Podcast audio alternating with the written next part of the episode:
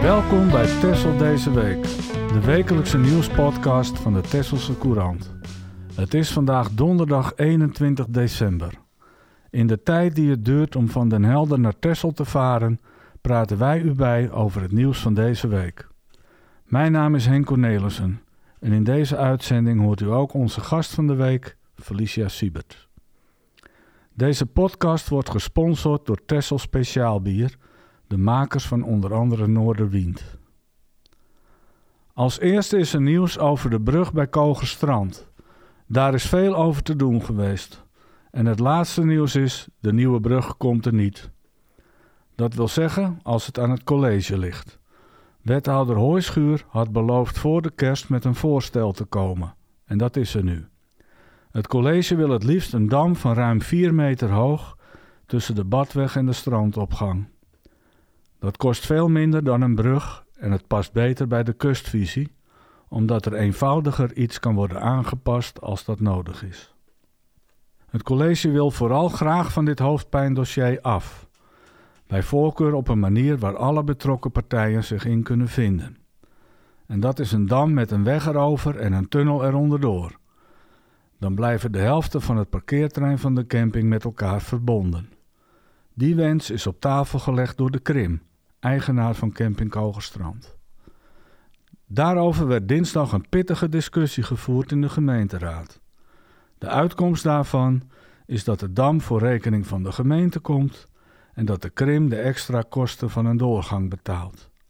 Met dat voorstel moet wethouder Hooischuur terug naar de onderhandelingstafel met de Krim. De Stichting Toeristisch Investeringsfonds Tessel, oftewel STIFT, heeft per 1 januari een nieuw bestuur.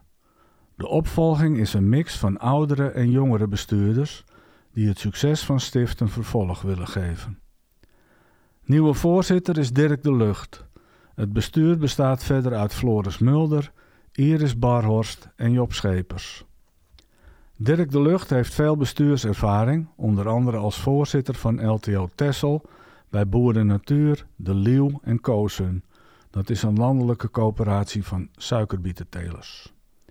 Iris Barhorst is geboren en getogen op het eiland. Ze is 38 jaar, woont momenteel in Alkmaar waar ze werkt bij Snelstart. Ze is heel vaak op het eiland en is er blij om dat ze iets kan terugdoen voor Tessel. Floris Mulder is 66 en woont sinds 1985 op Tessel. Hij werkte toen al bij de Rabobank en specialiseerde zich in bedrijfsfinancieringen. Hij werd opgeleid aan de Hogere Landbouwschool met specialisatie economie en akkerbouw. Job Schepers kennen we als hoofdredacteur van de Tesselse Courant. Job is 38 jaar en volgde net als Iris de bestuursklas Tessel. Een initiatief van de TESO en de Rabobank waarmee jongeren worden opgeleid tot bestuurder. Hij wil deze taak en zijn werk wel goed gescheiden houden en daarover zijn ook afspraken gemaakt. Het nieuwe bestuur heeft met wethouder Rieke Skift een overeenkomst voor vier jaar getekend. Jaarlijks stelt de gemeente een bedrag beschikbaar aan Stift uit de inkomsten van de toeristenbelasting. Voor 2024 is het jaarbudget bijna 550.000 euro. Het bestuur van Stift beoordeelt de aanvragen en bepaalt welke projecten worden gesteund. Nog nooit liepen zoveel kerstmannen tegelijk door Den Burg. De eerste Santa Run Tessel, die zondag werd gehouden, bracht veel deelnemers op de been. De Santa Run is een initiatief van Rotary Tessel. Het doel is geld bij elkaar te krijgen voor het Tesselhuis en de Nierstichting. Verkleed als kerstman maakten 170 deelnemers wandelend en rennend een ronde door Den Burg. De warming-up werd verzorgd door Denise Barhorst van Artex. De kerstmannen en vrouwen liepen ook binnen bij de Gollards. Daar speelde de band Scheepstuig Zeemansliedjes. Dit uiteraard tot genoegen van de bewoners. De stoet kerstmannen verdween vervolgens via de achterdeur om de wandeling te vervolgen. Na afloop was er warme chocola, gluwijn en koek. De Santa Run werd mede mogelijk gemaakt door Bakker Timmer, Riekes Kloosterhuis, Hotel de Lindeboom, Scheepstuig en Dirk Roeper die bij de start en finish een platte aanhanger als podium had neergezet. Dan is het nu tijd voor onze gast van deze week. In de Tesselse Courant van afgelopen dinsdag stond het aangrijpende verhaal van Felicia Siebert. Zij heeft nu al bijna twee jaar de ziekte gastroparese. Over wat dat precies is en wat het voor haar betekent, praten wij vandaag met haar in de studio. Welkom Felicia. Dankjewel. Uh, weinig mensen weten wat het is natuurlijk. Gastroparese, ik heb het even opgezocht, maagverlamming. Mm kun je uitleggen wat het is? Ja. Precies. Uh, nou, het is eigenlijk precies wat je zegt, maagverlamming. een maag is, je maag is een spier. En die spier die functioneert bij mij nauwelijks tot niet. die spier zorgt er normaal voor als je eet dat binnen ongeveer twee à drie uur tijd je voedsel voorbereid wordt voor de darmen en daar naartoe getransporteerd wordt. Dat gebeurt bij mij dus niet. Uh, en dat heeft gevolgen. En uh, die gevolgen houden in natuurlijk heel veel pijn, uh, maar ook braken, flauwvallen en dergelijke, heel veel afvallen. En ik moet je wel corrigeren. Ik heb nu sinds een jaar ongeveer die ziekte. Oh. Vorig jaar, januari, ben ik gediagnosticeerd. Um, maar ik heb achteraf gezien al jarenlang last van deze ziekte. En er zijn altijd periodes geweest waarin ik wel kon eten en ook daardoor veel aankwam. Maar ook periodes waarin ik eigenlijk gewoon geen eten wegkreeg. En dus ook weer heel erg afviel. En eigenlijk sinds vorig jaar januari was dat zo erg dat ik nog maar twee tot drie dagen in de week kon eten. En dan praat je over drie, vier happen misschien. En dan was de vraag of ik het binnenhield en wat er ging gebeuren en qua pijn ja. wat het werk uh, of uh, teweeg zou brengen. Ja. Dat is uh, nogal wat. Ja. Ik begrijp dat het een hele zeldzame ziekte is. Klopt. We, we weten nu van dat meisje wat met André Rieu zingt. Emma Kok, ja. ja dat, Klopt. dat die heeft die ook haar eigen stichting opgericht, inderdaad, die in teken staat van deze ziekte. Het is een hele zeldzame ziekte. hij valt onder de maag-lever-darmziekten. En hij, ja, er zijn eigenlijk drie oorzaken die bekend zijn die deze ziekte kunnen veroorzaken. Dat zijn diabetes, Parkinson en beschadigingen tijdens operaties.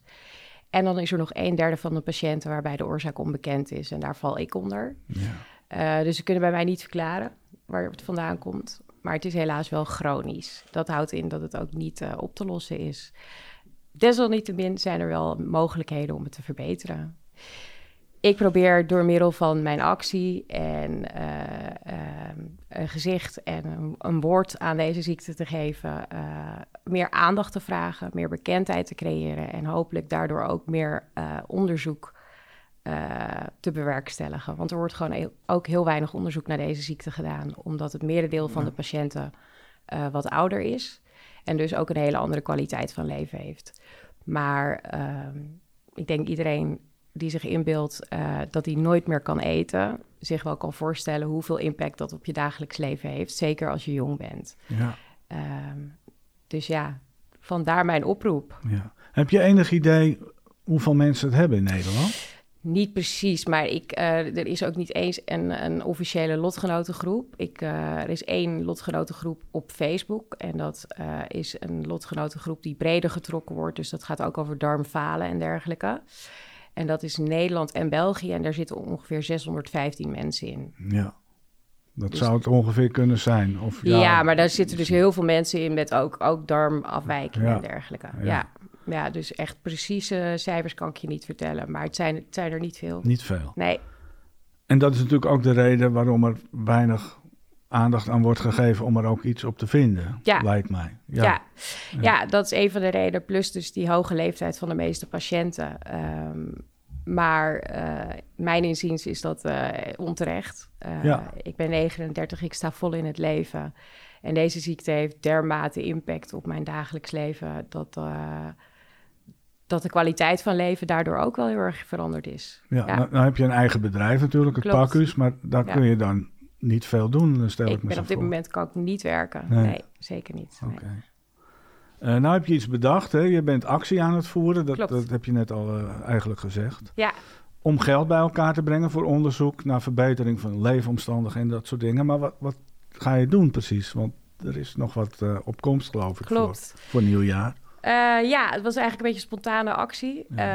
maar inmiddels uit de hand gelopen en hartstikke leuk op een goede manier. Ehm, ik wil ehm, door middel van een nieuwjaarstuik op 1 januari 2024. Om twee uur s middags op het Kogenstrand. Ehm, aandacht vragen voor deze ziekte. Dus ik ga zelf duiken. Samen met een aantal van, uh, van mijn teamleden vanuit het Pakhuis. Een aantal van mijn collega's. Er zullen natuurlijk heel veel mensen zijn die ik ken, die me supporten, die niet per se meeduiken.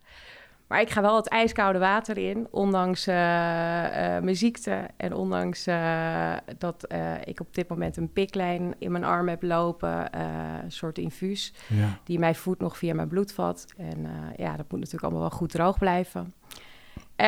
en daar zamel ik geld voor in. En dat geld gaat naar de Maaglever-Darmstichting in de hoop dat zij vervolgens weer meer aandacht voor deze ziekte gaan creëren. Ja. Kun je dat geld ook daarvoor oormerken, zeg maar? Dat het ook echt daarvoor bedoeld wordt? Nee, dat, nee, dat niet. hè? Nee, nee, nee, dat niet. Nee, oké.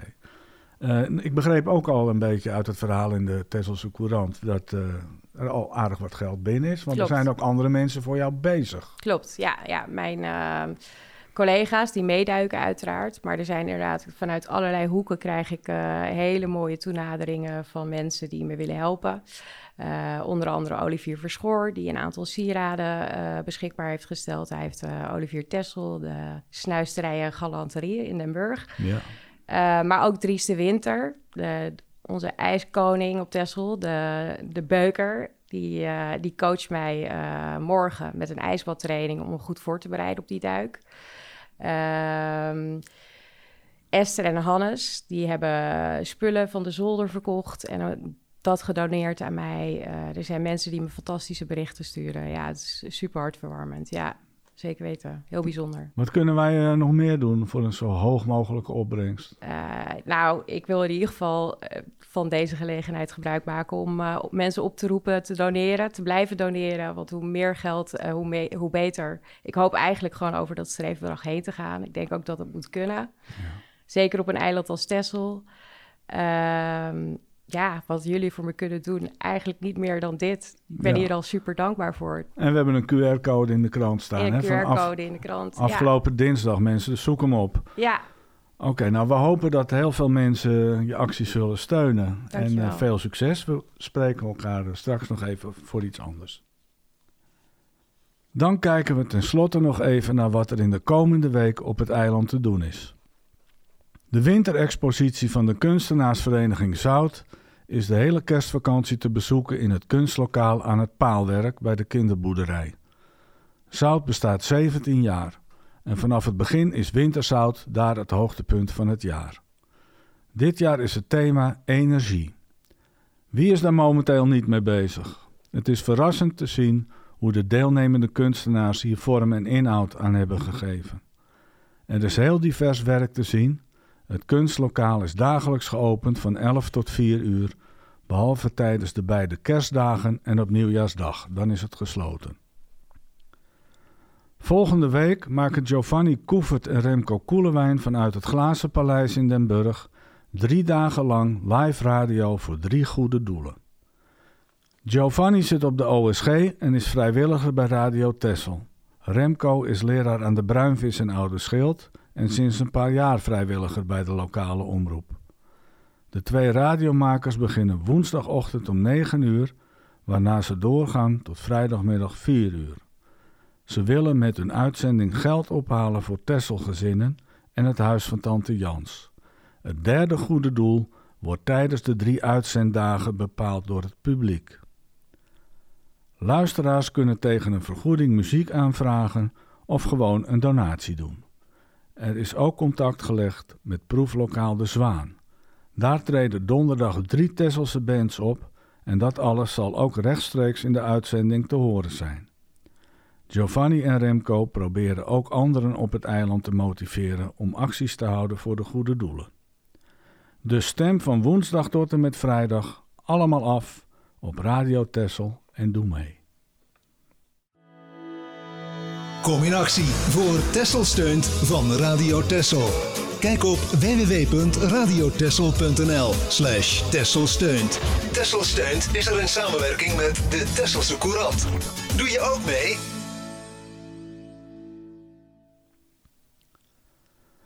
Dan hebben we hier nog de slotvraag voor onze gast in deze uitzending. Felicia, wat is jou opgevallen in het nieuws van de laatste tijd? Ja, vond ik een ontzettend moeilijke vraag. Um, er gebeuren zoveel heftige dingen op, momenteel in de wereld dat ik het heel moeilijk vond om daar één ding uit te, te pakken. Wat me wel heel erg opvalt, is dat over dat algehele linie ehm, de maatschappij heel erg verhardt. Uh, dat zie je zowel in de media als om je heen terug. En uh, ik heb soms het idee dat mensen meer bezig zijn met gelijk halen en elkaar overschreeuwen dan naar elkaar luisteren. En accepteren dat iemand er ook anders over kan denken.